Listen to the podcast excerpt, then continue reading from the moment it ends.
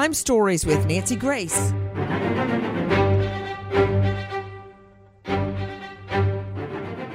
As many of you may already know, I have 14 year old twins, boy girl, Lucy and John David. They're about to turn 15. I hate to even start the program like that because it's very upsetting. I want to talk to you about finding answers for a 23 year old young girl and a 16 year old little girl, both dead both beautiful on the inside and out. I'm talking about Lauren Smith Fields and Tiani Theus, and I want to start with Lauren. In the prime of her life. Can you even remember what you were doing when you were 23?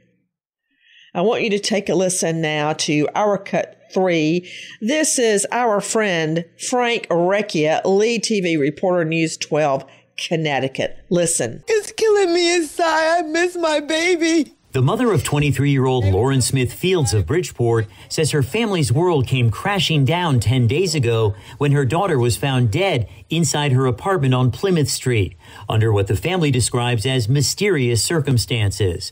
Without a doubt, we know that my daughter uh, was not a drug user, and I had a second autopsy myself, paid out of pocket because we felt so uncomfortable with the way it was handled. Councilwoman Maria Pereira says police owe Lauren's mom an apology. She sent a really well written email, and I was shocked when just yesterday she told me she had not even received a response. A mom who's left to plan her daughter's funeral just days before Christmas says she's struggling to find a path forward. Life is not the same. I don't know who I'm going to be after this. You know, I find that really interesting. I don't know who I'm going to be after this. I don't know who I'm going to be after this. This is a mother, and you can hear her choking back the tears. You know, when you pour all your love, all your heart, all your soul, all your strength, all your money, your hopes, and your dreams into your children. Is that wrong? I don't know. That's what I do. And that is what Lauren's parents have done to find out their 23 year old girl is dead. And this girl, as far as we know, pure as a driven snow. And I don't like what the medical examiner said. And you can take that and put it in your pipe and smoke it. Dr. William Morrone joining me, Chief Medical Examiner, Bay County, Michigan. I don't like what they said, and I don't necessarily believe what they said. But hold on, let me get you to it. Take a listen to our cut for Dominic Moody, WVIT, NBC, Connecticut. Hurt and anger, the best way to describe the emotions from Lauren Smith Fields' family. You can see right here there is still a growing memorial for her, and we know that the family is still calling for justice and they are still asking police for answers after they, after they continue to deal with the loss of their loved one. I see her in everything I do.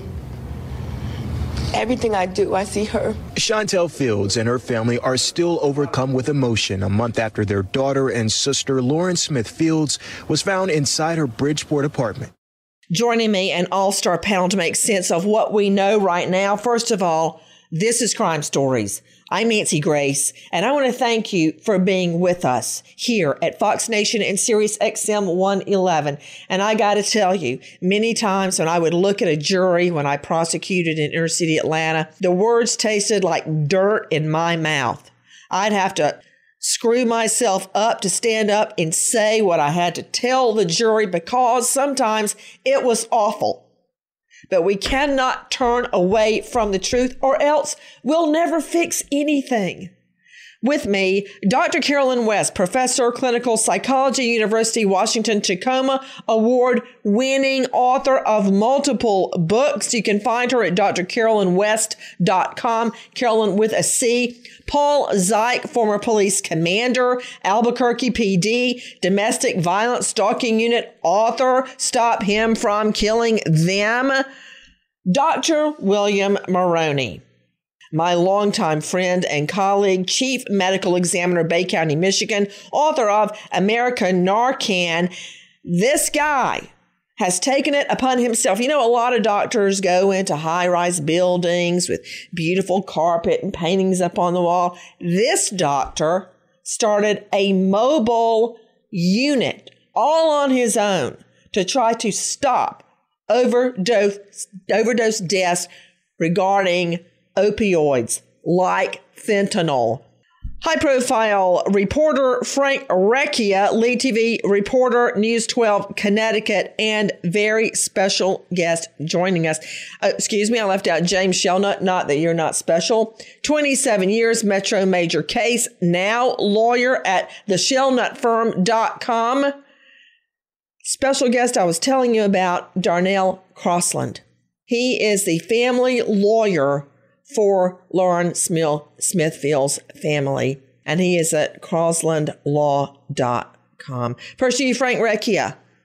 What happened to this little girl? Yes, I know she's 23, but she just looks like a little girl to me. What happened? Well, Nancy, you know, that's a big question. I will never forget getting a call from a member of our city council a couple Uh-oh. weeks before Christmas. Uh oh. I don't like the sound of that. You get politics in it and everything goes sideways. But go ahead. well, City Councilwoman Maria Pereira called me a couple of times. She said there's a case that is not being covered that needs to be covered. And apparently the family had reached out to a lot of people, media, police, and nobody had responded.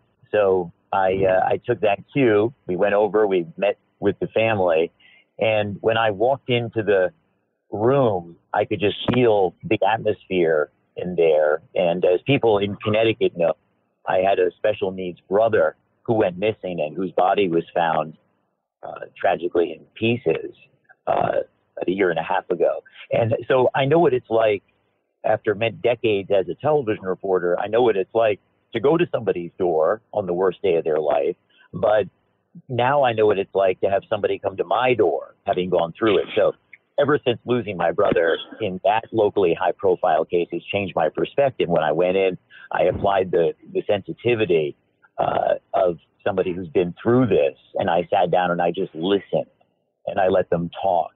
And I think they were, uh, you know, searching for those answers because there's this dramatic disconnect between the Lauren Smithfield they know the track star and the star student, young woman with a business, highly articulate young woman, directed, self-possessed, and then this image that seemed to be depicted by a course of events that they still don't understand. And to see things in their proper perspective, you really have to delve into the facts of the case. And I know uh, Attorney Crosland, who I've been speaking to about this case, since day one after right. uh, New York, Connecticut broke the store. Yes, I'm ahead. trying to get my, my, my mind around the facts of what happened to this girl because I am not buying what people are selling me. I am not. I don't believe what I'm being told. Take a listen to our cut one, our friends at News 12 Westchester. It's Lauren. Hi guys, welcome back to my channel. Lauren was a familiar face to YouTube audiences her family says she had been a track star at Stamford High School and was now studying physical therapy at Norwalk Community College. A sweet child, they say, who had blossomed into a beautiful young woman who had the whole world at her feet. They say Lauren had met, quote, an older white man on the dating app Bumble, and it was he who alerted police to Lauren's death. The family says they are not satisfied with answers they got from an investigator. I asked him about the guy. He just made it seem like the guy was a nice guy. It was nothing to investigate. The only contact that we have had was from a very insensitive, condescending, and arrogant detective. Lauren's dad reading a scathing statement saying police failed to extend the most basic courtesies and told his family to stop calling.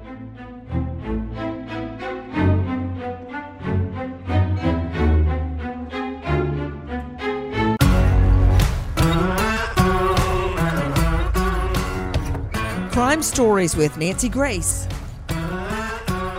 Straight out to Darnell Crosland, the family lawyer for Lauren's family. Now, the banner, the headline everywhere said that I have been reading is um, influencer dead of fentanyl OD.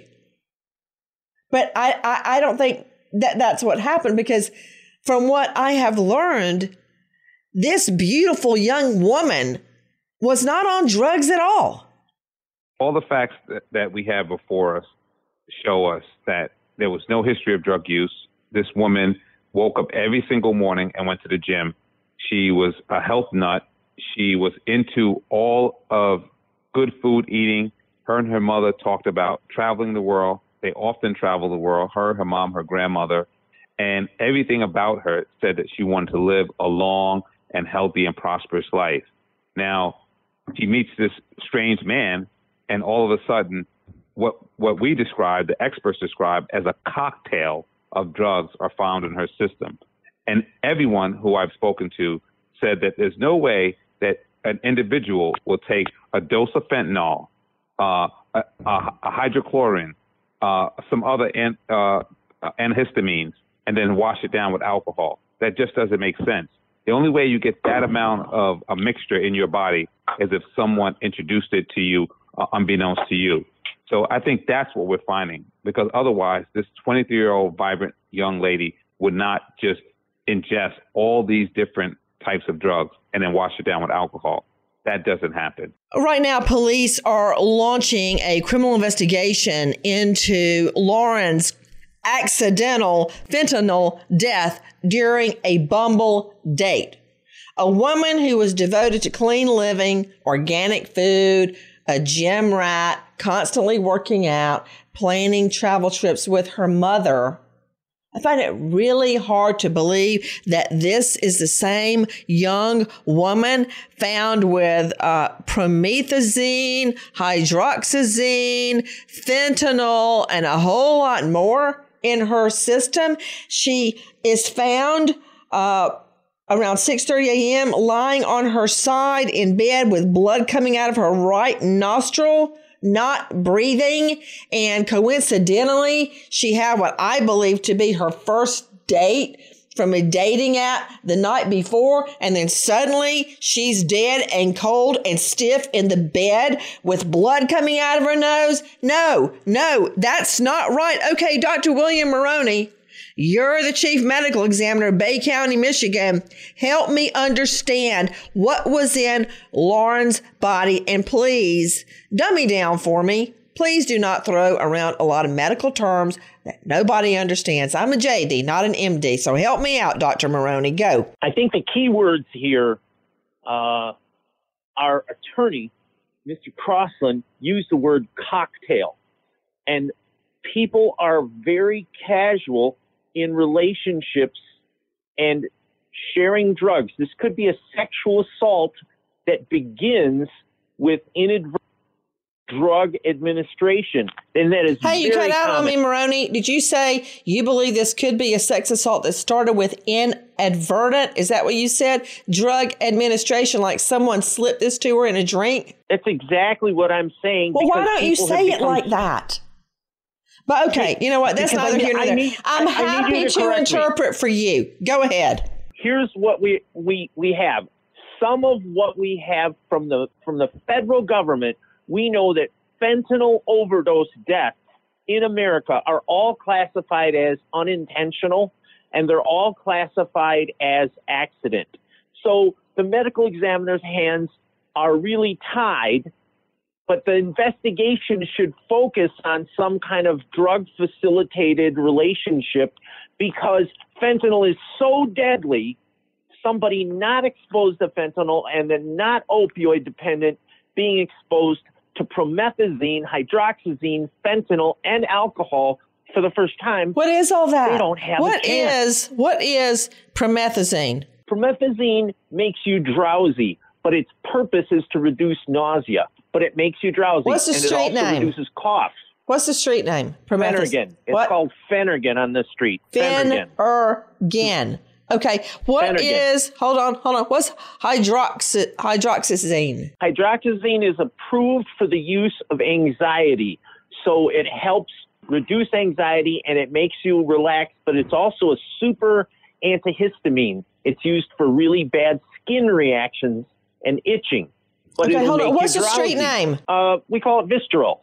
Vistaril. For anxiety and itching? Yes. but it makes you sleepy. Everything here is designed to make you sleepy. Which Ooh, makes that's not good because it inhibits your whole body. It- you explain it in doctor terms why that's so not good. it's not good because it makes you uh, not do things that you would ordinarily be inhibited to do.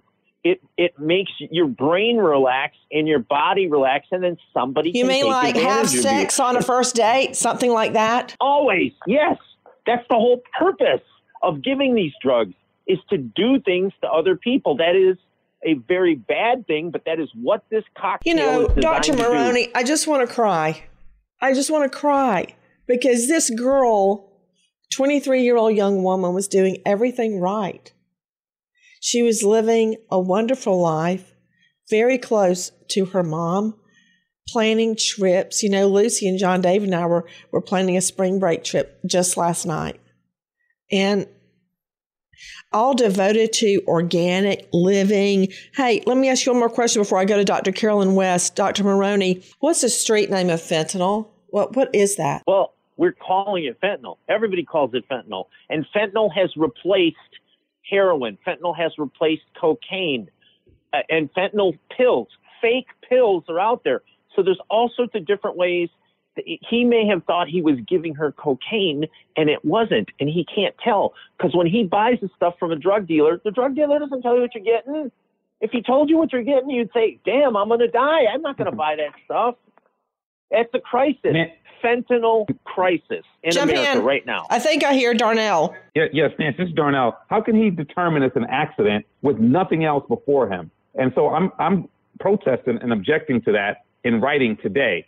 And so I just want the listeners to know when you have one segment of the population is, is very innocuous, death by toxicity. Another one, oh, it's an accident. Let's just forget about this. Nothing to see here, people. Nancy, um, uh, Paul, just want to chime in right now. Go, Paul. With me. Paul Szych, uh, former police commander. Go ahead, Paul. You know, the MEs only can go off of what they have, right? They have a body, the you know, the toxicology report, but the the investigation at the scene is also um, something that they need to take into consideration as a totality of what may have happened. And if the law enforcement agency did not investigate the scene as a homicide and simply looked at it as a suicide, there's a about 10 times uh, less investigating that is done. Um, the, the investigation, simply the inconsistency of the individual saying that, yeah, we didn't have sex. I slept with my clothes on, but yet they found a condom with semen in the Let's talk about that. I want to talk about the scene. You're absolutely right, Paul Szych. Take a listen to our cut two. This is Sarah Wallace, NBC4. The I team obtained this police report of the response to a 911 call from Lauren's apartment on the morning of December 12th from a white male identified as Matthew LaFountain. The investigator notes he was trembling and visibly shaken. LaFountain said they met on the dating site Bumble, began drinking shots of tequila, and Lauren became ill. That later they played some games, ate some food, and started to watch a movie. He says he carried her to her bedroom and laid her in her bed. He then laid down next to her and fell asleep. He woke up again at approximately 0630 hours and she was laying on her right side. Blood was coming out of her right nostril onto the bed and she was not breathing. The guy's name is Matthew LaFountain, age 37, and we do not have any hard evidence at all that he fed this young girl, Lauren Smithfields, age 23, any drugs. So, who is LaFountain? Take a listen to our cut 17. There has been so much anger directed at your client, and he has become a point of focus in a contentious national debate. How do you respond to that? Well, I think it's the media that's made him the main focus of this investigation. Uh, although Bridgeport police did investigate the matter, he did fully cooperate, and he's not the main focus of their investigation anymore. As we know, the DEA is involved now, and they will help local authorities investigate the matter and get to the bottom of what happened to Lauren. It is not natural. But supporters, led by the family's attorney, Darnell oh Crosland, say evidence from bloody bed sheets to a semen filled condom was compromised due to an inadequate response by the Bridgeport Police Department. An inadequate response. I, I, I think that's put, certainly putting perfume on the pig. That is certainly a euphemism.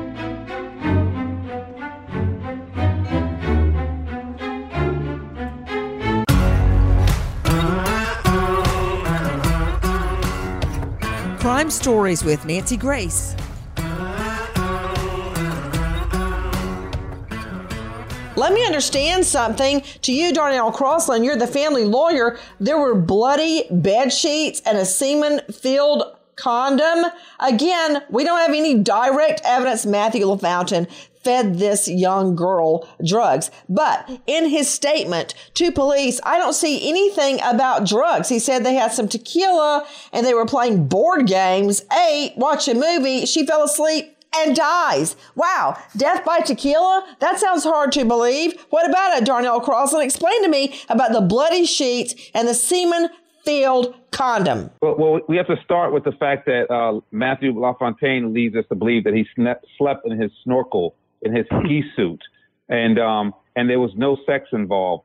But yet, still, there's a condom filled uh, with semen in the bathroom. When the police come, instead of roping off the scene and telling people, "Do not step here, sir," no one enters. We have to do our work. They don't do that. They let the nice guy leave, and they never ask themselves about things like the bloody sheet. He said that she fell asleep on her right side, but then blood was coming out of her left nostrils. Now you, that doesn't even make sense. If you're on your right side, the blood will be coming out of your right no, nos, right nostril onto the sheet. When you look at the sheet, it, it's in the center and the blood is in the middle.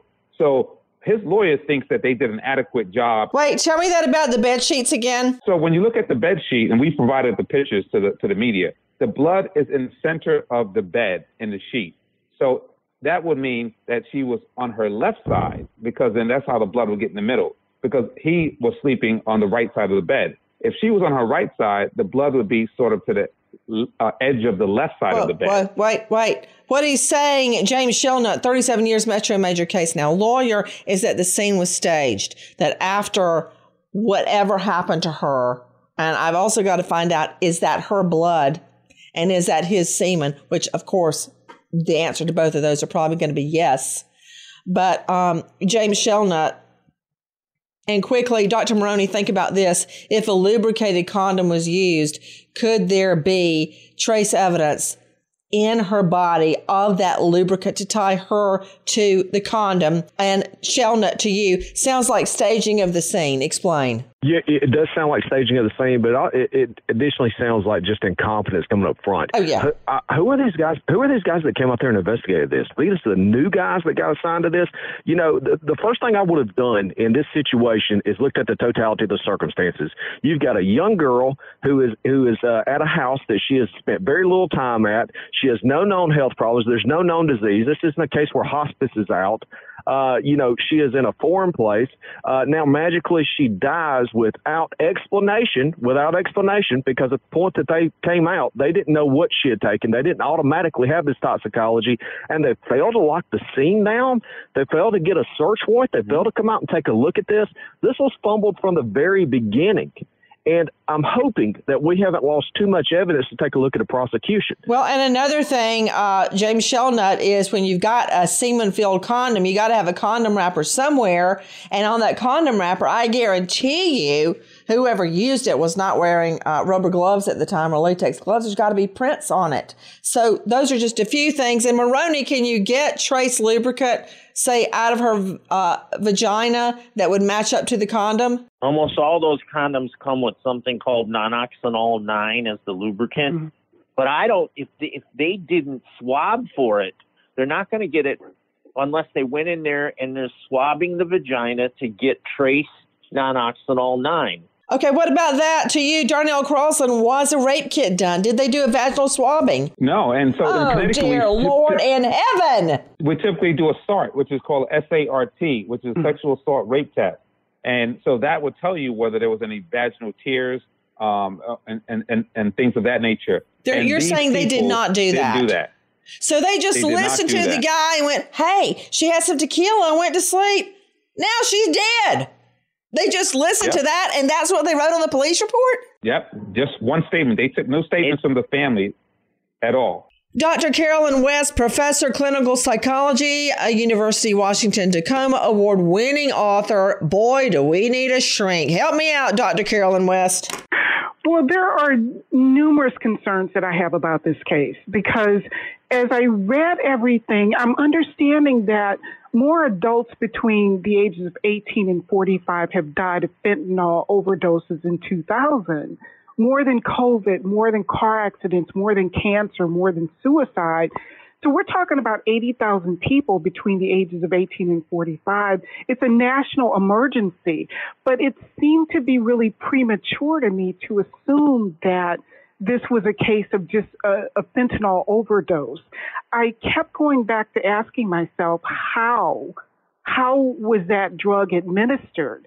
Uh, because if the drug was intentionally administered to the victim, that would be a drug facilitated sexual assault. Okay, whoa, whoa, whoa, whoa, wait, wait, wait, wait, wait. Dr. Carolyn West, you got me drinking from the fire hydrant.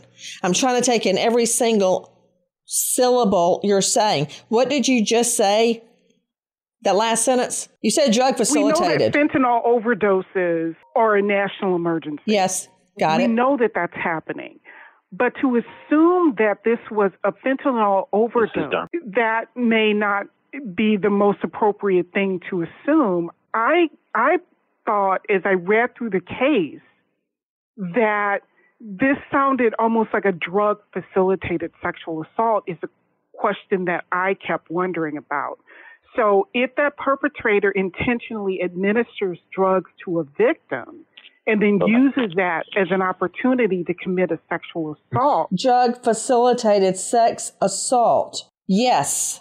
Yes. So 9%, according to the National Intimate Partner in Sexual Violence Survey, 9% of U.S. women have experienced uh, a rape when they were drunk, high, drugged, passed out, or unable to give consent. We're thinking the best estimates we have about 900,000 women in the past year have experienced a Ooh. drug facilitated sexual assault. Mm. Morrone, I can hear you in the background, and I don't want to miss a word that any of you say. Jump in. It's nine percent that admit. There's there's a higher number that are embarrassed and don't want to come forward because Mm-hmm. of the stigma. And if somebody was um, facilitated by having drugs and alcohol mixed, there's even more stigma, and that passes on from the investigation. You need stomach contents to see if that cocktail was in her stomach. You need a urine drug screen to see if it was a long term exposure over hours. Wait, urine drug screen would show me what? It would show you that the fentanyl was in her for a couple hours or the day, as opposed to if there's nothing in her urine but it's in her blood, then bam, it was administered. She she got it. She died instantly. So if it was in her blood, it was administered in the last what hours? If it was in her urine, then it would have been there all day. Is that what you're saying? Something like that, yeah. Okay, so I'm sure that test wasn't done.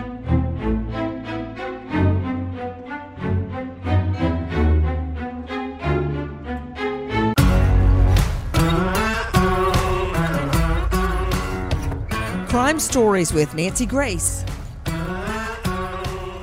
Frank Recchia, help me. News 12, Connecticut. It just, I mean, what can you tell me about a brother showing up on the scene? Well, I spoke with her whole family. The day we broke the story, we spoke with the whole family, and her brother, uh, and Darnell will bear me out on this, has spoken in detail about having, yes, he showed up on the scene. He says that he had some dirty laundry. He spoke with his sister. He hadn't seen her in a few days, but he spoke with her and they had what they described as a normal conversation. And the brother said he did not see any evidence of intoxication. He said, I know my sister is strong. She's articulate. She's a great athlete. And he didn't see any evidence of intoxication when he stopped over. Now, that is the afternoon before she died that night? No, that no, was, I- I- uh, that was around 12, almost 12 o'clock midnight. And in fact, I just want to clarify, they had went Christmas shopping early that day. Um, and you, as you could tell by Lauren, Lauren is a fashionista, and so is her brother. So she had some of the things that they purchased um, in her stuff because they got just mixed up when they went shopping. So he pulled up around almost midnight to pick up the stuff that she had of his. She ran out cheerful, happy, gave him his stuff, and he knows her like the back of his hand. She didn't seem drugged. She didn't seem uh, drunk or anything. And he You're hearing the voice left. of Darnell Crosland, the victim family lawyer at Crosland Law dot com. Let me understand something, Darnell. See, I, I have it bass backwards, and I'm glad you and Frank Recchia are correcting me. So, her, I assume, little brother came for Big or to- brother. big brother to, came to drop off or pick up dirty laundry or laundry at her place. That's at midnight, and she's fine, and she bounces out to go on this date. Is that correct? Yes, no, Darnell. No, that's that's not correct. Totally. He came to pick up the Christmas clothes that they had went shopping for earlier that day. So they had a bunch of bags. And as you know, if you go to Old Navy, they give you a ton of bags. Throw everything in one bag. So he said, "Hey, Lauren, you have some of my stuff. I'm gonna it. come get it." Um, and they, he went to pick it up. So that's why he was there. Forget the dirty laundry. Is it about midnight? Correct. And he saw her leave for her date. No, he didn't know she was on a date. He knew no one was in the house. Okay. I thought you said that she left. No, she was in her house, and he came around almost midnight to pick up some of the clothes that they had bought when they went shopping earlier. I got it. And she was perfectly fine at midnight. Is that right? That's correct. Yes, Okay. she stepped out. If, G- Frank Recchia, help me understand the timeline. yes, she stepped out. And if you listen to the narrative speaking yesterday with Peter Karianis, who is the gentleman's attorney, the Bumble Date's attorney, uh, he said that you know, this gentleman uh, described in the police report her stepping out, and he said it was he thought it was unusual that she took such a long period of time. And there seems to be kind of the veiled implication that what else was going on during that period. You know, I dealt with the family; they were very forthright, and I got the impression that they were genuinely shocked. There was no talk of any illicit drugs or anything like that. It was simple exchange, innocent exchange, as they described it, of those items. So midnight that night, she's fine. 6.30 the next morning, she's dead. Do I have that much right, everybody? You do. Yes. Yes. And did the brother know that there was the date there at the house? No. He did not. Got it. All right. What about that timeline, Dr. Morrone? Well, that's why you would think that there's some kind of drug facilitated sexual relationship from this new other person. And she's so vulnerable. You've never done drugs before, and fentanyl's what we use to put you asleep to take your gallbladder out. Or to have sex with you? Oh my God! I mean, Please don't do drag that? him into it. Can I oh. tell you something else I learned? The blood in the center of the bed, I think either Darnell or Frank Recchia were telling me about that.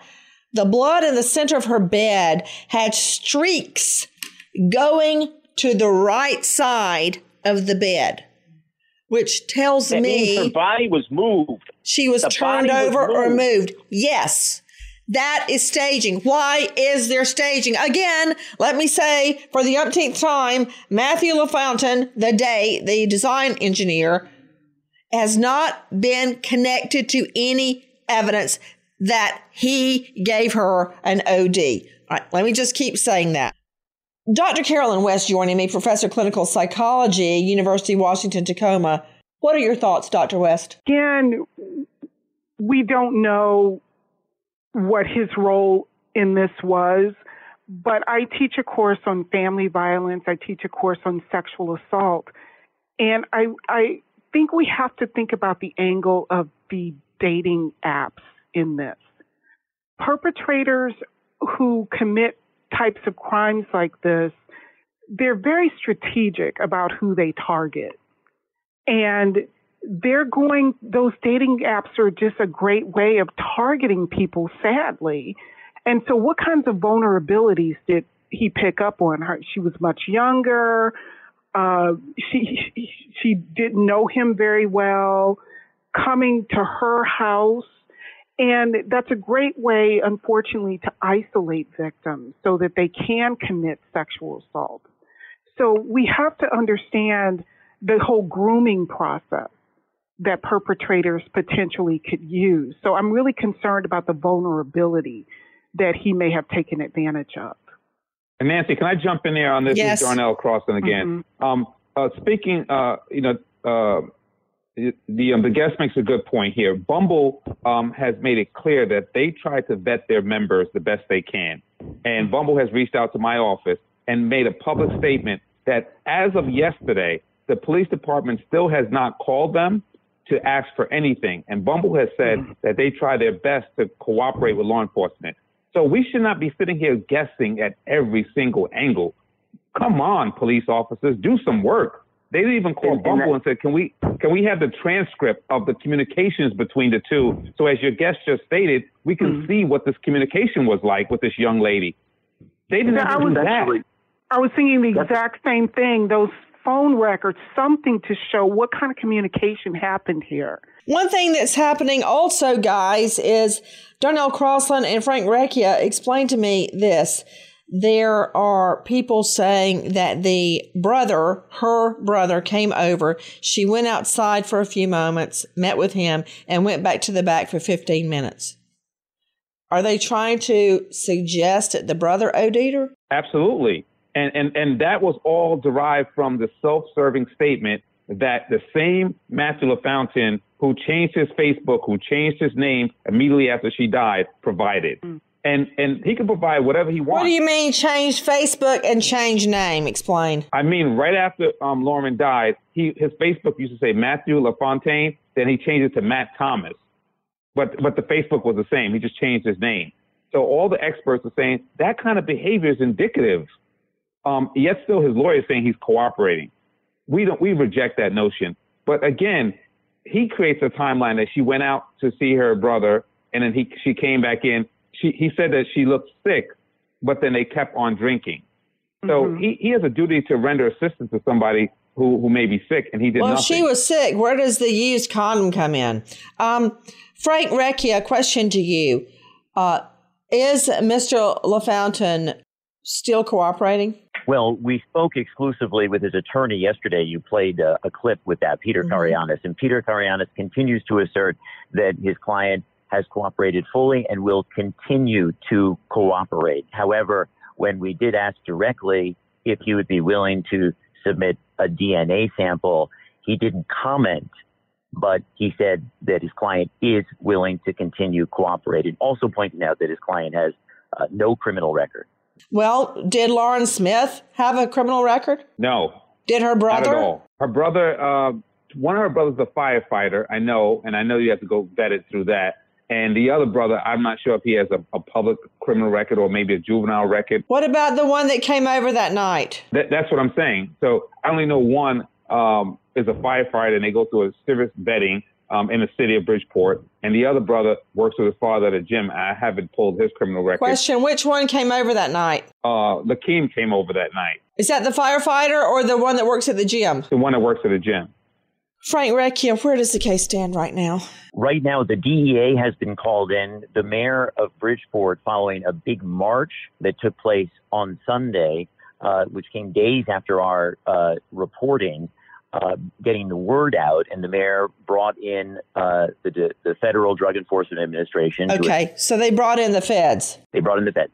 And final thought to you, Paul Szych. Well, the feds are going to be looking at the fentanyl angle. I mean, obviously that's you know that's what they do um, uh, with the DEA. They're going to look at that angle. But the bottom line is, so many of the questions that everyone has brought up and the families bringing up comes down to one foundational element, and that is this was not investigated as a homicide. Therefore, all these, uh, you know, different things weren't done. I mean, you wake up next to a dead woman mm-hmm. in in your bed, and you're able to leave, and you're not, uh, you know, it, you're not investigated as if you may have something to do with that.